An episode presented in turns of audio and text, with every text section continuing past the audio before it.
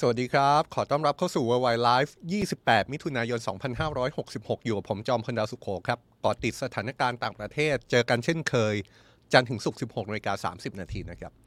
เรายังคงเกาะติดสถานการณ์ที่ต่อเนื่องมาตั้งแต่ช่วงสุดสัปดาห์ที่ผ่านมาจนกระทั่งถึงวันนี้นะครับ แม้ว่าสถานการณ์ที่เกิดขึ้นในช่วงสุดสัปดาห์ที่ผ่านมาในรัสเซีย ความวุ่นวายที่เกิดขึ้น จากเหตุการณ์ที่กลุ่มวักเนอร์กรุ๊ป ลุกฮือแล้วก็มีการไปยึดเมืองในรัสเซีย แล้วก็พุ่งเป้าไปที่กรุงมอสโก จะสงบแล้วนะครับจากการที่ฝ่ายวักเนอร์กรุ๊ปเองนั้น สงบศึกยอมถอย โดยแลกกับการที่ผู้นำวักเนอร์กรุ๊ปเยฟกินีพิโกซิน ไปลี้ภัยที่เบลารุส ล่าสุดในวันนี้เราก็ยังคงเกาะติดเรื่องนี้อยู่นะครับ เพราะอย่างที่บอกว่าแม้สถานการณ์จะยุติแล้ว แต่ว่าฝุ่นยังไม่หายตลบครับในวันนี้ล่าสุดผู้นำเบลารุส เปิดเผยนะครับว่าผู้นำวักเนอร์กรุ๊ปนั้นเดินทางไปถึงเบลารุสในการลี้ภัยแล้ว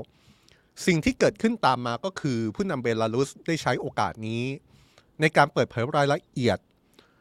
สิ่งที่เรียกได้ว่าเป็นดีลลับ ระหว่างผู้นำรัสเซียประธานาธิบดีวลาดิเมียร์ปูติน กับผู้นำวากเนอร์ที่นำไปสู่การสงบศึกที่เกิดขึ้นในช่วงสุดสัปดาห์ที่ผ่านมาอย่างละเอียดเลยนะครับ วันนี้ World Why Live มีรายละเอียดที่ผู้นำ เบลารุสออกมาเปิดเผยถึงดิวลับที่เกิดขึ้น พร้อมทั้งจะชวนทุกคนคิดต่อด้วยนะครับ ว่าสิ่งที่ผู้นำเบลารุสได้ จากการเป็นตัวกลางการเจรจา หรือถ้าให้ใช้ศัพท์แบบไทยๆ ที่นิยมใช้ในช่วงนี้ก็คือผู้นำเบลารุส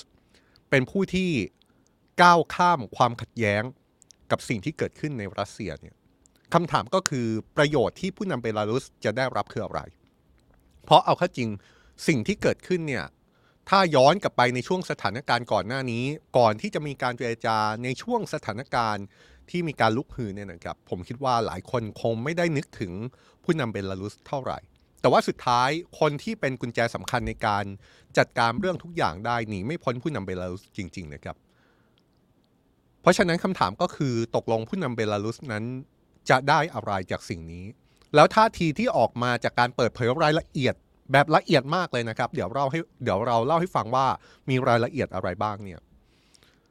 มันสะท้อนให้เห็นภาพอะไรบ้าง เดี๋ยววันนี้จะเจาะรายละเอียดกัน ขณะเดียวกันก็ยังมีอีกหลายประเด็นที่เกิดขึ้นนะครับ โดยเฉพาะอย่างยิ่งท่าทีของประธานาธิบดีปูติน หรือแม้กระทั่งเหตุการณ์ที่เกิดขึ้นในยูเครนล่าสุด ที่มีการโจมตีเกิดขึ้นอยู่นะครับ แม้ว่าสถานการณ์ในรัสเซียจะยังคงคุกรุ่น แม้ว่าคนจำนวนมากจะมองภาพไปที่การเมืองภายในของรัสเซียอยู่เนี่ยก็มีเหตุโจมตีใส่ร้านพิซซ่าแห่งหนึ่ง แล้วก็ทำให้มีผู้เสียชีวิตจำนวนมาก ถือได้ว่าเป็นเหตุที่รุนแรงที่สุดนับตั้งแต่เดือนเมษายนที่ผ่านมาเลย นอกจากนี้ยังมีท่าทีของนาโต้ด้วยนะครับนาโต้ออกมายืนยันว่าดูเหมือนนาโต้จะยังไม่ประมาทกับสิ่งที่เกิดขึ้น แล้วก็พร้อมที่จะรักษาดินแดนของนาโต้ทุกตารางนิ้วเลขาธิการนาโต้บอกเลยว่า เขาพร้อมที่จะรักษาดินแดนของนาโต้ทุกตารางนิ้ว ให้พ้นจากภัยคุกคามไม่ว่าจะเป็นภัยคุกคามจากรัสเซีย หรือไม่ก็เบลารุสนี่หมายความว่าจริง ๆ แล้วนาโต้ก็ไม่ได้ประมาทถึงสิ่งที่เกิดขึ้นนะครับ และนาโต้ก็คงไม่ประมาทกับการที่ผู้นำวักเนอร์กรุ๊ปย้ายไปลี้ภัยที่ประเทศเบลารุสด้วยขณะเดียวกันอะไหนๆก็พูดถึงขั้นนี้แล้วนะครับ เรามีท่าทีจากจีนด้วยนะครับ วันนี้มีท่าทีที่น่าสนใจจากจีน มีทูตจีนออกมาพูดแล้วก็ยืนยันว่าจริง ๆ แล้วเนี่ยประเทศจีนไม่ได้สนับสนุน การผนวกดินแดนของรัสเซียที่ไปผนวกดินแดนในยูเครนด้วยซ้ำนี่เป็น การยืนยันจุดยืนของทูตจีนนะครับ หลังจากที่ผ่านมาคนตั้งคำถามอย่างมากว่า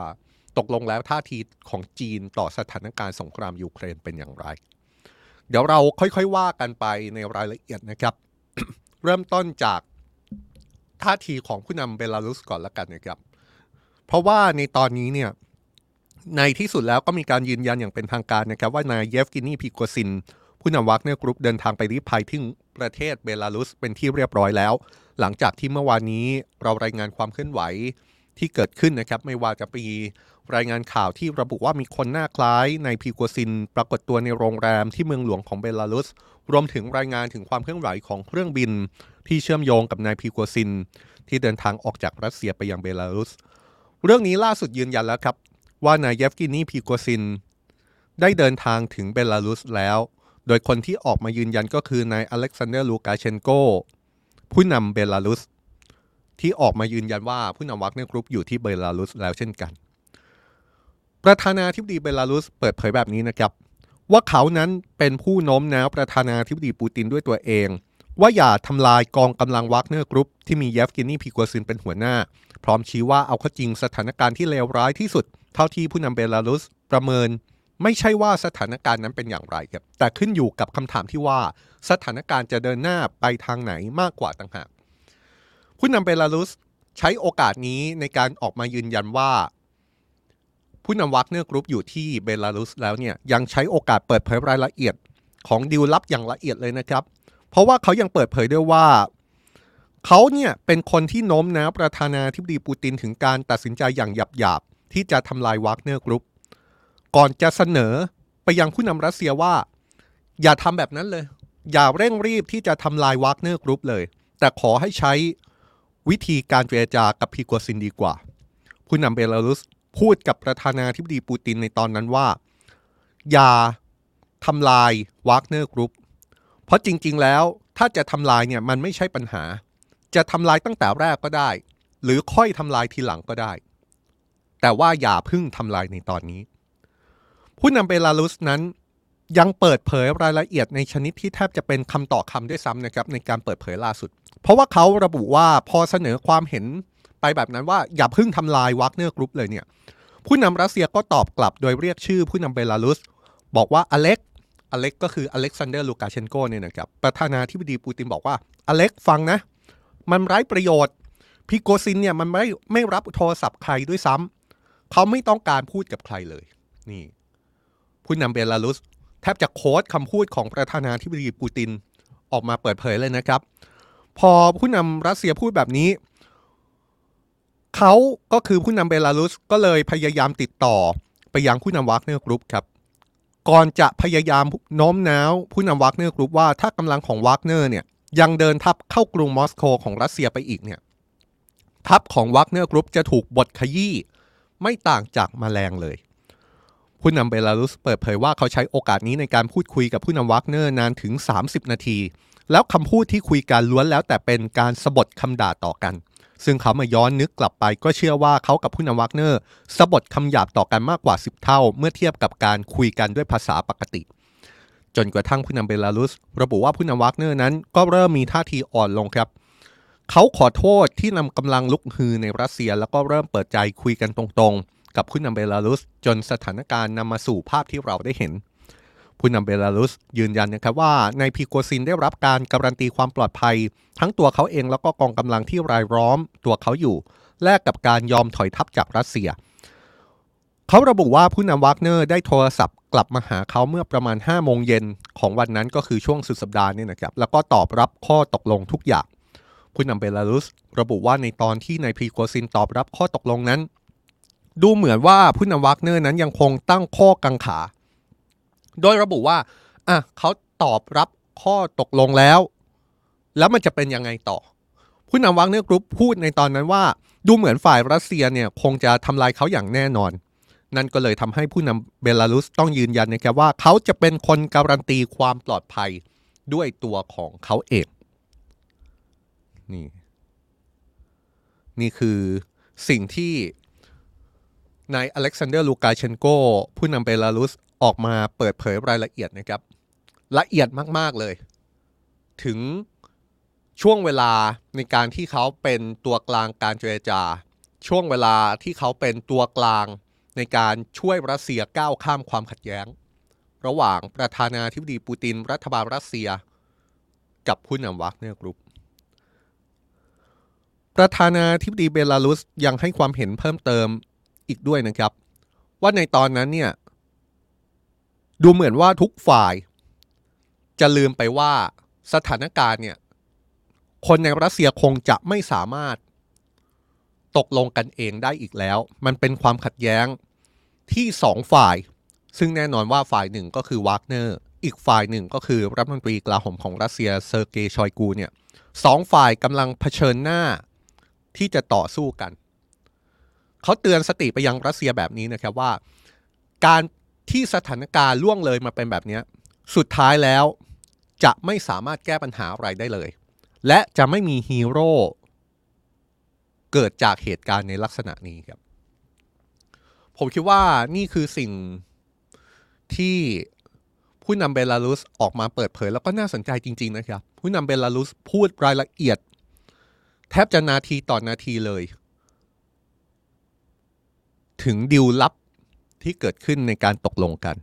คำถามที่น่าสนใจก็คือผู้นำเบลารุสจะได้ประโยชน์อะไร จากการเป็นตัวกลางในการเจรจาครั้งนี้นะครับ ถ้าเราได้ฟังผู้นำเบลารุสเขาระบุว่าเขารู้สึกเจ็บปวดที่พวกเดียวกันทำร้ายกันเอง ซึ่งพวกเดียวกันที่ว่าก็หมายถึงรัสเซียแล้วก็วากเนอร์นั่นแหละ ก็เลยทำให้เขาตัดสินใจมาเป็นตัวกลางในเรื่องนี้ ขณะที่ฝ่ายรัสเซียก็มีการเปิดเผยสาเหตุที่ผู้นำเบลารุสเข้ามาเกี่ยวข้อง ในเรื่องนี้ในฐานะตัวกลางการเจรจาว่า เป็นเพราะผู้นำเบลารุสกับผู้นำวากเนอร์กรุ๊ปรู้จักคุ้นเคยกันมานานไม่ต่ำกว่า 20 ปีคำถามก็คือมีอะไรที่ผู้นำเบลารุสจะได้ประโยชน์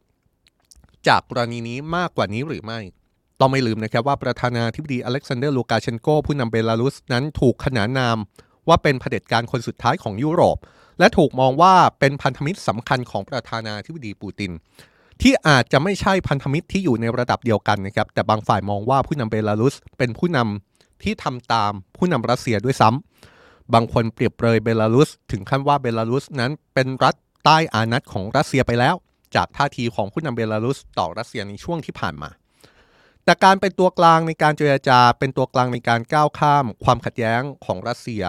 ที่ฝ่ายเบลารุส ระบุว่าตัวของเบลารุสเนี่ยเป็นผู้รักษาสันติภาพในรัสเซียจากวิกฤต เมื่อสุดสัปดาห์ที่ผ่านมาเลยนะ ก็อาจจะทำให้เบลารุสมีแต้มต่อมากขึ้นกับรัสเซียหรือไม่นะครับ หรือในทางตรงกันข้าม ถ้าเรายังมองภาพว่าเบลารุสนั้นก็อาจจะเป็นผู้ที่ต้องตามรัสเซียต่อไปเนี่ยสิ่งที่เกิดขึ้นการเป็นตัวกลางที่เกิดขึ้นเนี่ยผู้นำเบลารุสก็อาจแสดงให้เห็นว่าเขายังเป็นคนที่เป็นประโยชน์ต่อรัสเซียอยู่ แล้วก็ยังเป็นคนที่มีประโยชน์ต่อประธานาธิบดีปูตินด้วย มีคนวิเคราะห์เรื่องนี้หลายคนนะครับ แต่คนหนึ่งที่ออกมาวิเคราะห์ก็คือจอห์นเลนเนอร์ผู้เขียนหนังสือเกี่ยวกับเยฟเกนีพริโกซิน วิเคราะห์สถานะของผู้นำเบลารุสเอาไว้แบบนี้นะครับว่า สิ่งที่ผู้นำเบลารุสทำนั้นไม่ต่างจากการลุกขึ้นยืน ว่าตัวเขาเองยังมีประโยชน์นะ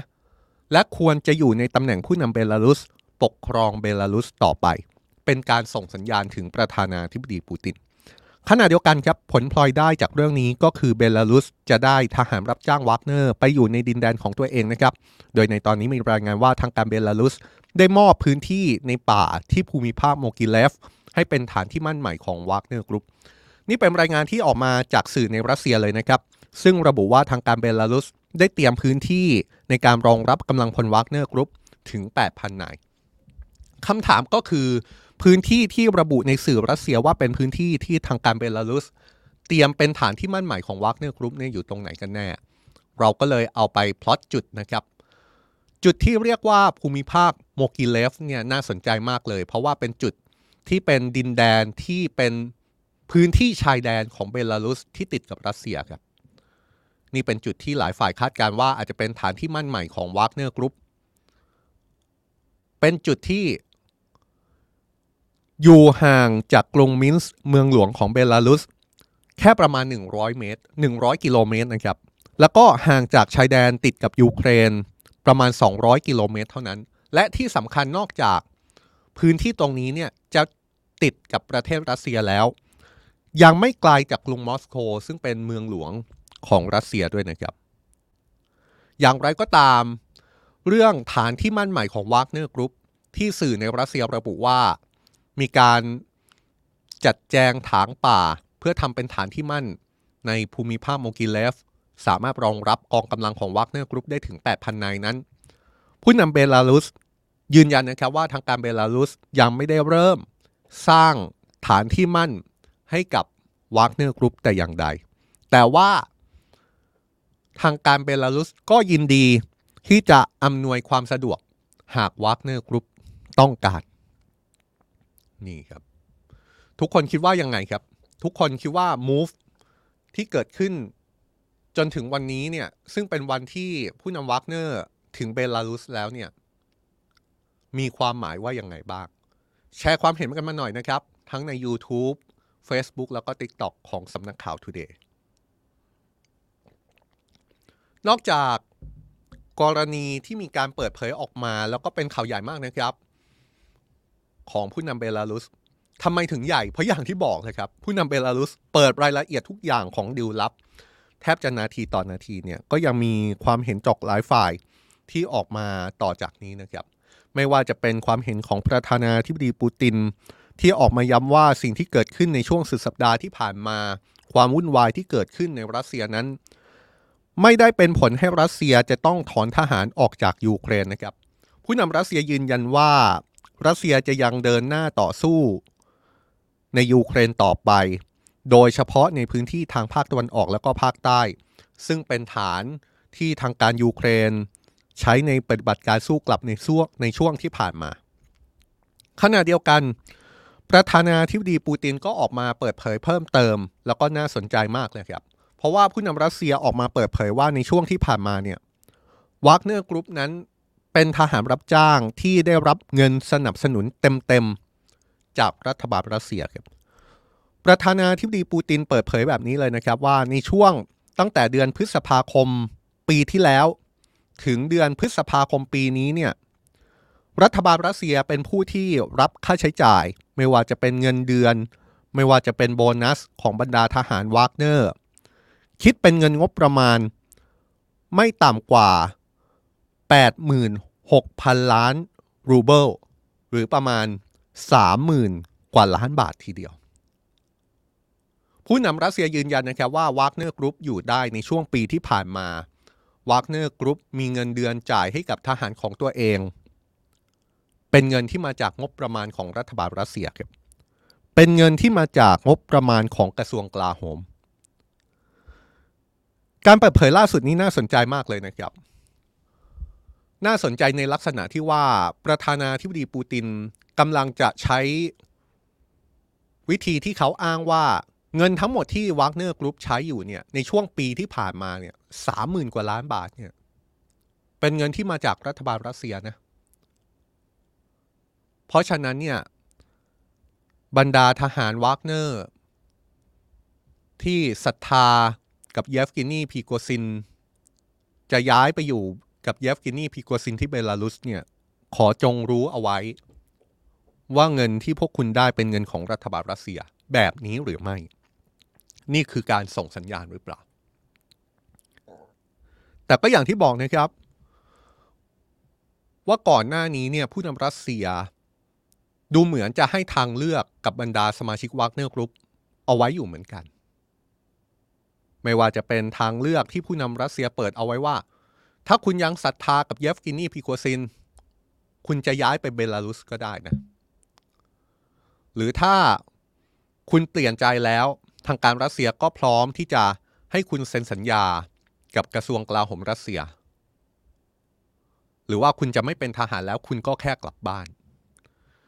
นี่คือท่าทีที่ประธานาธิบดีปูตินนั้น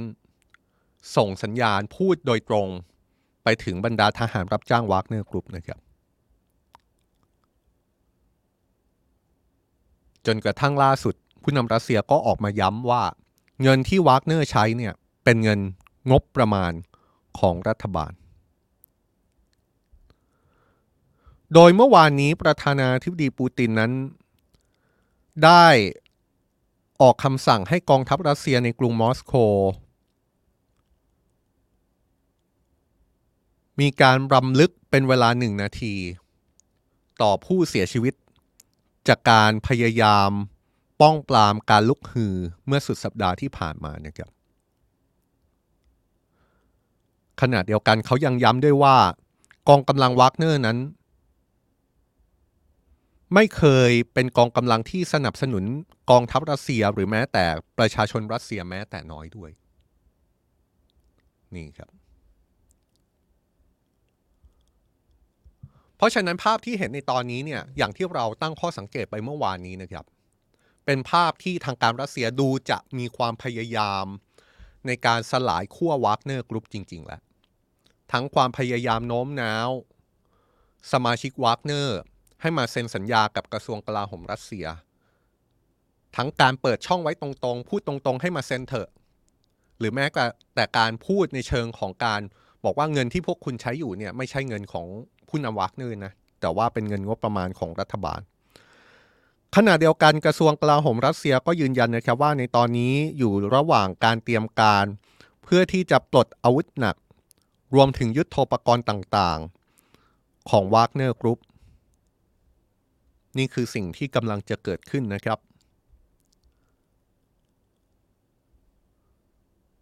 เราเห็นภาพชัดเจนมากขึ้นครับว่า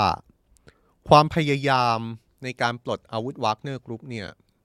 มีมากขึ้นเรื่อยๆ แต่ว่าในมุมหนึ่ง เรื่องที่เกิดขึ้น ก็มีคนตั้งข้อสังเกตตั้งข้อสันนิษฐานหลากหลายรูปแบบนะครับ ถ้าเราติดตามโลกออนไลน์ในบ้านเราเองเนี่ยมีข้อสันนิษฐานมากมายนะครับ แม้แต่ในคอมเมนต์ในช่วงหลายวันที่ผ่านมาของ World Wide Life เนี่ย ก็มีหลายคนตั้งข้อสังเกตว่า เอ๊ะจริง ๆ แล้วไอ้ภาพสถานการณ์ที่เรารายงานมาทั้งหมดเนี่ยมันเป็นแค่ภาพลวงตา มันเป็นแค่ละครหรือเปล่า มันเป็นละครระหว่างผู้นำวากเนอร์กับประธานาธิบดีปูตินหรือเปล่า เพื่อย้ายฐานกำลังของวากเนอร์ไปตั้งที่เบลารุส ซึ่งเป็นประเทศที่รัสเซียเพิ่งส่งอาวุธนิวเคลียร์ไปติดตั้งที่เบลารุสหรือไม่ ซึ่งก็ย้ำนะครับว่าประเด็นเหล่านี้เป็นประเด็นที่ทุกคนสามารถคิดได้ครับ เพราะ เอาเข้าจริงเราก็ไม่รู้จุดประสงค์ที่แท้จริง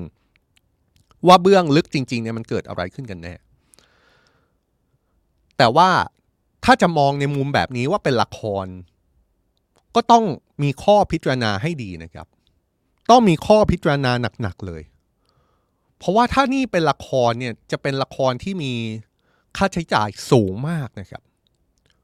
ทั้งสูญเสียเครื่องบินรบ ทั้งการสูญเสียนักบิน ในช่วงที่มีการกวาดล้างวากเนอร์กรุ๊ปในช่วงสุดสัปดาห์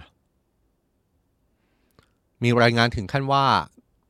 มีการสูญเสียนักบินรัสเซียไปถึง 13 นายนะครับ นี่ไม่ใช่จำนวนน้อยๆนะครับ การสูญเสียนักบิน 13 นาย รวมถึงการสูญเสียเครื่องบินรบเฮลิคอปเตอร์ของรัสเซียด้วย ขณะเดียวกัน ถ้าเรามองเรื่องนี้เป็นละครเนี่ย ภาพที่สะท้อนออกมาเนี่ย มันไม่ดีกับรัสเซียเลยนะครับ แล้วก็ดูเป็นภาพที่อาจจะดูไม่คุ้มด้วยซ้ำเพราะว่าอะไรครับ เพราะว่าสิ่งที่เกิดขึ้น เป็นข้อเท็จจริงชัดเจนเนี่ยเรื่องนี้มันทำให้โลกทั้งใบได้เห็นว่าการเมืองภายในรัสเซียไม่ได้เป็นการเมืองที่มีเอกภาพอีกต่อไปแล้วนะครับ เรื่องนี้ทำให้โลกได้เห็นว่าประธานาธิบดีปูตินไม่ได้มีอำนาจเบ็ดเสร็จเด็ดขาด ที่จะสามารถสั่งการอะไรตรงไปตรงมาได้ ยังไม่รวมภาพของผู้คนที่ออกมายินดีกับวากเนอร์กรุ๊ปซึ่งเท่ากับว่าภาพเหล่านั้น หมายความว่าคนที่ออกมายินดีก็คือคนที่คัดค้านรัฐบาลปูตินอย่างตรงไปตรงมาด้วย เพราะฉะนั้นเนี่ย เวลาถ้าเรามองข้อสันนิษฐานที่เกิดขึ้นจากสถานการณ์ตอนนี้ เราต้องมองทุกมิติแหละครับ แต่ว่า ทุกมิติเนี่ยก็จะต้องมีข้อสังเกต ข้อพิจารณา ที่แตกต่างกันออกไปด้วย หมายความว่าอะไรครับ หมายความว่าเราไม่รู้หรอกครับว่าลึกๆมันเกิดอะไรขึ้น แต่ว่าถ้าพิจารณาอย่างรอบด้าน ดูปัจจัยแวดล้อมเนี่ย มันก็จะพอเห็นภาพเหมือนกัน ว่าข้อสันนิษฐานไหน ดูเป็นไปได้ มากกว่าข้อสันนิษฐานอื่นๆ แต่ถึงอย่างนั้นถึงแม้จะบอกว่านี่เป็นละครหรือไม่เป็นละครนี่เป็นความขัดแย้งที่แท้จริง หรือว่านี่เป็นภาพสะท้อนว่ารัสเซียกำลังจะเปลี่ยนแปลงไปแล้ว รัสเซียกำลังจะไม่เหมือนเดิมอีกแล้วเนี่ยนะครับแต่ถึงอย่างนั้นเนี่ยท่าทีของชาติตะวันตก ก็ยังไม่ประมาทอยู่ดีครับ ชาติตะวันตกนั้นกำลังมองภาพที่วากเนอร์กรุ๊ปย้ายไปอยู่ ในเบลารุสเนี่ยไม่ว่าจะเป็นเหตุผลอะไรก็ตาม ชาติตะวันตกนั้นก็ยังถือว่านี่เป็นภัยคุกคามของชาติตะวันตกนะครับ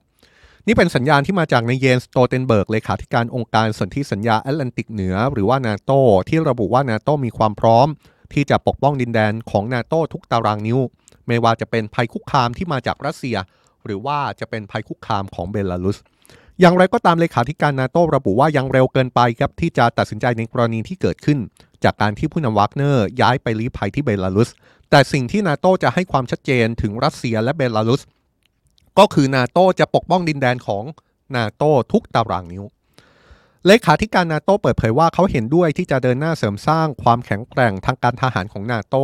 โดยจะมีการหารือในการประชุมสมาชิกนาโตที่ลิทัวเนีย ในเดือนกรกฎาคมนี้ พร้อมยืนยันว่านาโตได้เพิ่มกำลังทหารในแนวตะวันออก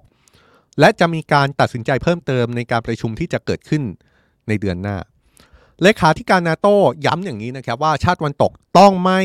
ประเมินรัสเซียต่ำเกินไป แม้ว่าจะเกิดเหตุการณ์ขึ้นในช่วงสุดสัปดาห์ที่ผ่านมา เขายังย้ำด้วยว่าชาติวันตกรวมถึงองค์การสนธิสัญญาแอตแลนติกเหนือจะเดินหน้าสนับสนุนยูเครน ในการต่อต้านการรุกรานของรัสเซีย แล้วก็ต้องมีการพูดถึง การเป็นสมาชิกของยูเครน ในนาโตในอนาคตด้วย ถ้ายังจำกันได้เนี่ยคนที่ออกมาพูดเรื่องนี้เป็นคนแรกของชาติตะวันตกเนี่ยไม่ใช่เลขาธิการนาโต้นะครับคนที่ออกมาเน้นย้ำว่าสิ่งที่เกิดขึ้นในช่วงสุดสัปดาห์ที่ผ่านมาไม่ว่าจะเกิดอะไรขึ้น แต่ก็ไม่ใช่เรื่องที่ชาติตะวันตกจะประมาทได้เลยก็คือ ประธานาธิบดีของลิทัวเนีย โดยเฉพาะอย่างยิ่งการที่ประธานาธิบดีของลิทัวเนีย ตั้งข้อสังเกตถึงความเสี่ยงว่าผู้นำวากเนอร์เนี่ยอาจจะย้ายฐานที่มั่นมาอยู่ที่เบลารุสเนี่ยเขาบอกว่าถ้าวากเนอร์มาอยู่ที่เบลารุสจริงเนี่ยชาติเพื่อนบ้าน ก็ต้องเผชิญกับความอันตรายที่อาจจะมีมากขึ้น รวมถึงความไร้เสถียรภาพที่อาจจะมีมากขึ้นคำถามก็คือชาติเพื่อนบ้านของเบลารุสคือใคร หนึ่งในนั้นก็คือลิทัวเนียเนี่ยแหละครับ เช่นเดียวกับประธานาธิบดีของโปแลนด์นะครับ ที่บอกว่าสิ่งที่เกิดขึ้นในตอนนี้เป็นเรื่องที่น่ากังวลมาก ๆ และเป็นเรื่องที่น่าซีเรียสนะครับเขาบอกว่าในตอนนี้นาโตจะต้องมีการตัดสินใจที่เข้มแข็ง แล้วก็ต้องมีคำตอบที่ไปในเชิงแข็งกร้าวมาก ๆ ต่อสถานการณ์ที่เกิดขึ้น นี่คือท่าทีของบรรดาชาติตะวันตกต่อสถานการณ์นี้นะครับ ยังไม่ประมาทกับสิ่งที่เกิดขึ้น ยังจับตาต่อไป โดยเฉพาะอย่างยิ่ง กรณีที่ผู้นำวากเนอร์ ย้ายไปลี้ภัยที่ประเทศเบลารุส เช่นเดียวกันนะครับ ดูเหมือนว่าความเคลื่อนไหวที่เป็นฝุ่นตลบในรัสเซียตอนนี้ ดูจะยังไม่ได้ทำให้ สงครามยูเครนผ่อนคลายลงไปได้นะครับเพราะว่าล่าสุดก็ยังมีรายงานการโจมตีทางอากาศของรัสเซีย ที่ใช้ขีปนาวุธ โจมตีแล้วก็ตกไปที่ร้านพิซซ่าแห่งหนึ่ง ที่อยู่ใจกลางเมืองที่มีชื่อว่าคามาทอสทางตะวันออกของยูเครน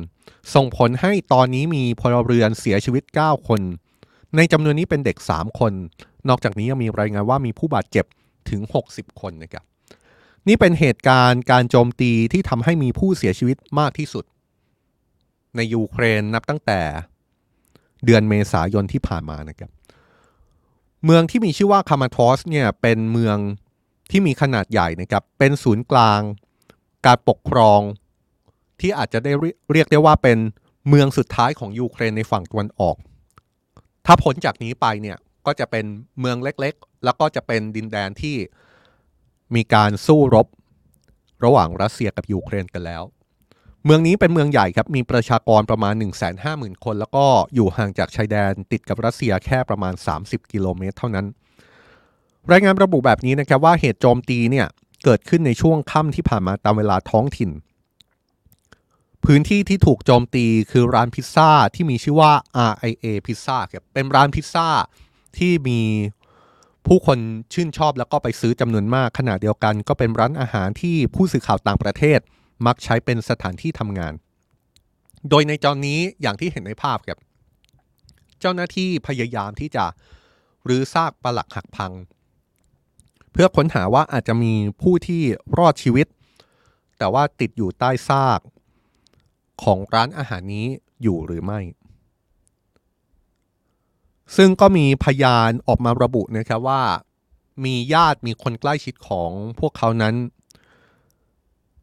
ติดอยู่ใต้ซากปลักหักพังนี้จริง ๆ ขณะที่ท่าทีจากทางการยูเครนครับรัฐมนตรีมหาดไทยของยูเครนระบุว่าสิ่งที่เกิดขึ้นสะท้อนให้เห็นว่ารัสเซียจงใจโจมตีพื้นที่ที่เป็นพื้นที่ของพลเรือน โดยเฉพาะการโจมตีพื้นที่ที่มีผู้คนพลุกพล่านนะครับ หรือแม้กระทั่งรัฐบาลสหรัฐครับ โฆษกทำเนียบขาวออกแถลงการถึงเหตุการณ์นี้ บอกว่าขอประนามการโจมตีที่โหดร้ายทารุณของรัสเซีย ต่อประชาชนชาวยูเครน ซึ่งนำไปสู่ความสูญเสีย และความเสียหายเป็นวงกว้าง รวมไปถึงได้พรากชีวิตของพลเมืองยูเครนจำนวนมากอีกด้วยนี่สะท้อนให้เห็นภาพว่าสงครามยูเครนยังไม่จบนะครับ แม้ว่าจะมีความวุ่นวายเกิดขึ้นในรัสเซีย สงครามในยูเครนก็ยังเป็นเรื่องที่เกิดขึ้นต่อไป ก่อนหน้านี้ฝ่ายยูเครนระบุว่าพอเกิดเหตุในรัสเซียเนี่ยทำให้ฝ่ายยูเครนตัดสินใจเดินหน้าในปฏิบัติการสู้กลับในทุกทิศทาง แต่ผู้นำรัสเซียก็ระบุแบบที่เรารายงานเมื่อช่วงต้นรายการนั่นแหละครับ ว่าสิ่งที่เกิดขึ้นในรัสเซียไม่มีผลทำให้สถานการณ์ในยูเครนไม่มีผลทำให้การสู้รบในยูเครน หยุดชะงักไปได้ การสู้รบในยูเครนจะดำเนินต่อไป ทีนี้มีอีกประเด็นหนึ่งที่เป็นประเด็นที่น่าสนใจไม่แพ้กันนะครับ เมื่อเราพูดถึงสงครามยูเครน ก็คือท่าทีของจีนต่อสถานการณ์ในยูเครนนะครับ เราไม่พูดถึงเรื่องนี้มานานมากแล้ว แต่ว่าจะหยิบเรื่องนี้มาพูดอีกครั้ง เพราะว่ามีท่าทีที่น่าสนใจจากนายฟู่ชง เอกอัครราชทูตจีนประจำสหภาพยุโรปที่ออกมาแสดงความเห็นเกี่ยวกับเรื่องความขัดแย้งทางภูมิรัฐศาสตร์ ระหว่างรัสเซียและก็ยูเครนนะครับ ในฟู่ซึ่งเป็นทูตจีนประจำสหภาพยุโรปได้ให้สัมภาษณ์กับอัลจาซีราแล้วก็สื่ออีกสองสำนักที่ไปสัมภาษณ์เขาหลังจากที่เขาได้ไปเข้าร่วมการประชุมสุดยอดธุรกิจยุโรปจีนที่กรุงบรัสเซลของเบลเยียม เมื่อวันที่ 16 มิถุนายนที่ผ่านมา ในการสัมภาษณ์วันนั้นมีเรื่องหนึ่งที่เป็นประเด็นสำคัญครับก็คือทูตจีนประจำสหภาพยุโรป ได้พูดถึงสถานการณ์ความขัดแย้งระหว่างรัสเซียและยูเครน โดยระบุว่ารัฐบาลจีน ควรที่จะต้องสนับสนุนเป้าหมายของยูเครนในการทวงคืนบูรณภาพแห่งดินแดนของยูเครน ที่มีมาตั้งแต่การล่มสลายของสหภาพโซเวียตในปี 1991 รวมถึงดินแดนบริเวณแหลมไครเมียที่ถูกรัสเซียยึดไปเมื่อปี 2014 ทูตจีนตอบคำถามผู้สื่อข่าวที่ถามถึงจุดยืนของจีนในการสนับสนุนเป้าหมายของยูเครน ที่จะยึดคืนดินแดนกลับมาจากรัสเซีย เขาตอบผู้สื่อข่าวแบบนี้ครับ น่าสนใจมากตั้งใจฟังดีๆนะครับ ทูตจีนบอกว่าเขาไม่เข้าใจว่าทำไม ในเมื่อจีนบอกว่าจีนเคารพบูรณภาพแห่งดินแดนของทุกประเทศ ดังนั้นการที่จีนเข้าไปสารสัมพันธ์กับชาติอดีตสหภาพโซเวียต ก็เท่ากับว่าจีนให้การยอมรับพวกเขาอยู่แล้ว อย่างไรก็ตามทูตจีนประจำสหภาพยุโรประบุว่าเรื่องเหล่านี้เนี่ยก็เป็นประเด็นทางประวัติศาสตร์ ที่ต้องมีการพูดคุยแล้วก็หาทางออกร่วมกัน ซึ่งนั่นจะเป็นสิ่งที่จีนต้องการให้เป็น ทูตจีนประจำสหภาพยุโรปบอกด้วยนะครับว่าจีนมีจุดยืนที่ชัดเจนมากเกี่ยวกับสงครามยูเครน โดยย้ำว่าจีนสนับสนุนสันติภาพ และเชื่อว่าการบรรลุสันติภาพให้เร็วที่สุด เท่าที่จะทำได้นั้น เป็นเรื่องสำคัญที่จะเกิดขึ้นได้บนโต๊ะเจรจา ต้องย้ำนะครับว่านี่ไม่ใช่ครั้งแรกที่เอกอัครราชทูตจีนประจำสหภาพยุโรปออกมาแสดงความเห็นเกี่ยวกับความขัดแย้งระหว่างรัสเซียและก็ยูเครน แล้วก็เป็นความเห็นที่น่าสนใจมากด้วย โดยเฉพาะอย่างยิ่ง การแสดงจุดยืนในเรื่องของการเคารพบูรณภาพแห่งดินแดน และก็มีการพูดถึงการทวงดินแดนคืน จากรัสเซียที่รัสเซียผนวกดินแดนของยูเครนไปด้วยเนี่ยโดยก่อนหน้านี้เมื่อเดือนเมษายนที่ผ่านมาทูตจีนคนนี้เคยให้สัมภาษณ์กับนิวยอร์กไทมส์ว่าจีนไม่ได้เห็นด้วยกับการที่รัสเซียพยายามผนวกดินแดนของยูเครนครับไม่ว่าจะเป็นไครเมียหรือว่าภูมิภาคดอนบาส ทางภาคตะวันออกของประเทศยูเครน มาเป็นดินแดนของรัสเซีย การแสดงความเห็นของทูตจีนคนนี้น่าสนใจครับ เพราะว่าถ้ายังจำกันได้ตลอดเวลา ตั้งแต่ที่สงครามในยูเครนปะทุขึ้นมาเนี่ยจีนถูกมองว่าเป็นประเทศที่แสดงท่าทีระมัดระวังในเรื่องนี้มาก แล้วก็แทบไม่มีนักการทูต หรือว่าเจ้าหน้าที่ระดับจีระดับสูงของจีนคนไหน ออกมาแสดงความเห็นเกี่ยวกับสงครามเลย นอกจากนี้ จีนยังเป็นหนึ่งในไม่กี่ชาติที่งดออกเสียงมติประนามรัสเซียบุกยูเครน ในที่ประชุมใหญ่สมัชชาใหญ่ แห่งสหประชาชาติ ในวาระครบรอบหนึ่งปีสงครามยูเครน เมื่อเดือนกุมภาพันธ์ที่ผ่านมาด้วยนะครับ ซึ่งล่าสุดเนี่ยเมื่อเกิดสถานการณ์ตึงเครียดในรัสเซียจากความพยายามก่อรัฐประหารของกลุ่มวากเนอร์เมื่อสุดสัปดาห์ที่ผ่านมาจีนก็ออกมาประกาศชัดเจนว่ามองเหตุการณ์ที่เกิดขึ้นเป็นเรื่องภายในของรัสเซีย พร้อมทั้งยืนยันว่า ในฐานะที่เป็นมิตรประเทศ แล้วก็เป็นหุ้นส่วนยุทธศาสตร์รอบด้าน เพื่อความร่วมมือในศักราชใหม่ จีนสนับสนุนรัสเซียให้คงไว้ซึ่งเสถียรภาพ และเพื่อบรรลุเป้าหมายในการพัฒนาและก็ความเจริญรุ่งเรือง เรื่องความสัมพันธ์ที่ใกล้ชิดระหว่างรัฐบาลจีน แล้วก็รัฐบาลรัสเซียเป็นสิ่งที่ถูกนั่งคำถามมาตลอดนะครับแม้ว่าที่ผ่านมาจีนจะพยายามแสดงบทบาทเป็นคนกลาง ไกล่เกลี่ยความขัดแย้งกับยูเครน รวมทั้งการเสนอแผนสันติภาพ แล้วก็ส่งทูต หรือว่าผู้แทนไปเยือนเมืองหลวงของยูเครน เพื่อพูดคุยถึงทางออกของสงคราม แต่ว่าในอีกมุมหนึ่ง คนก็จะมองว่าท่าทีที่ใกล้ชิด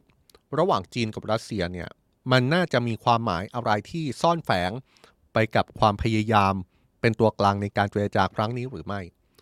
คนที่มองแบบนั้นเนี่ยพูดกันอย่างตรงไปตรงมาก็คือบรรดาชาติตะวันตกนะครับที่จนถึงตอนนี้ก็ยังดูเหมือนว่า จะยังไม่มีท่าทีไว้วางใจในความพยายาม เป็นตัวกลางในการเจรจา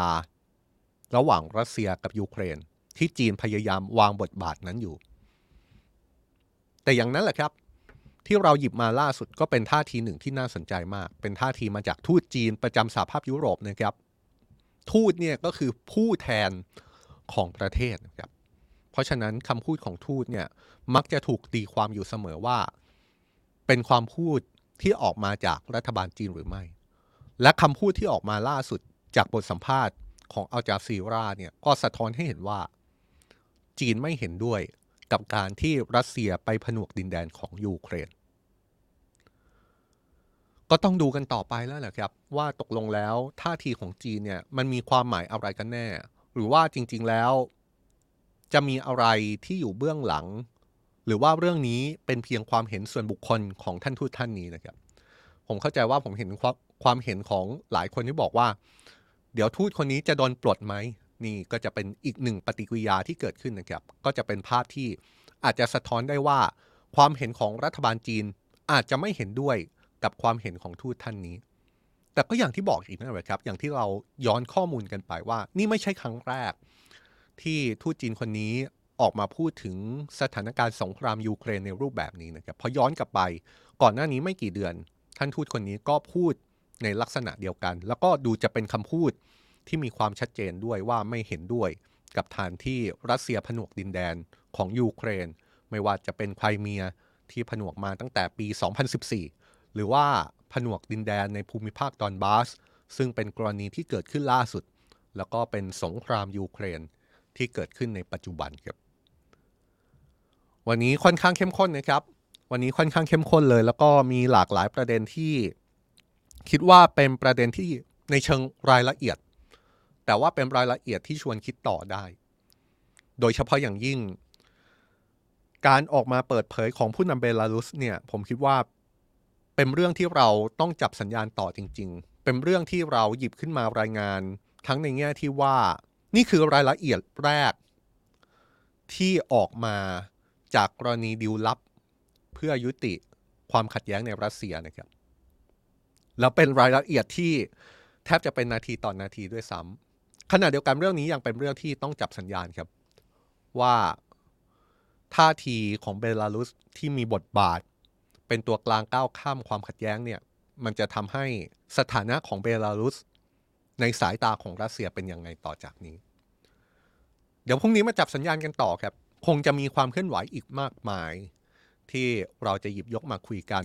ทั้งประเด็นสถานการณ์ ในรัสเซีย ทั้งประเด็นสงครามยูเครน หรือแม้แต่ประเด็นโลกอื่นๆนะครับที่เป็นข่าวใหญ่ที่เป็นข่าวที่กระทบกับคนไทย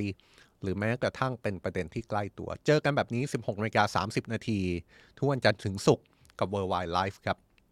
เดี๋ยว 18นาฬิกา30 นาทีเรามาเจอกันต่อนะครับ กับ Today Live แล้วก็การเมืองเข้มข้น ผมเชื่อว่าทุกคน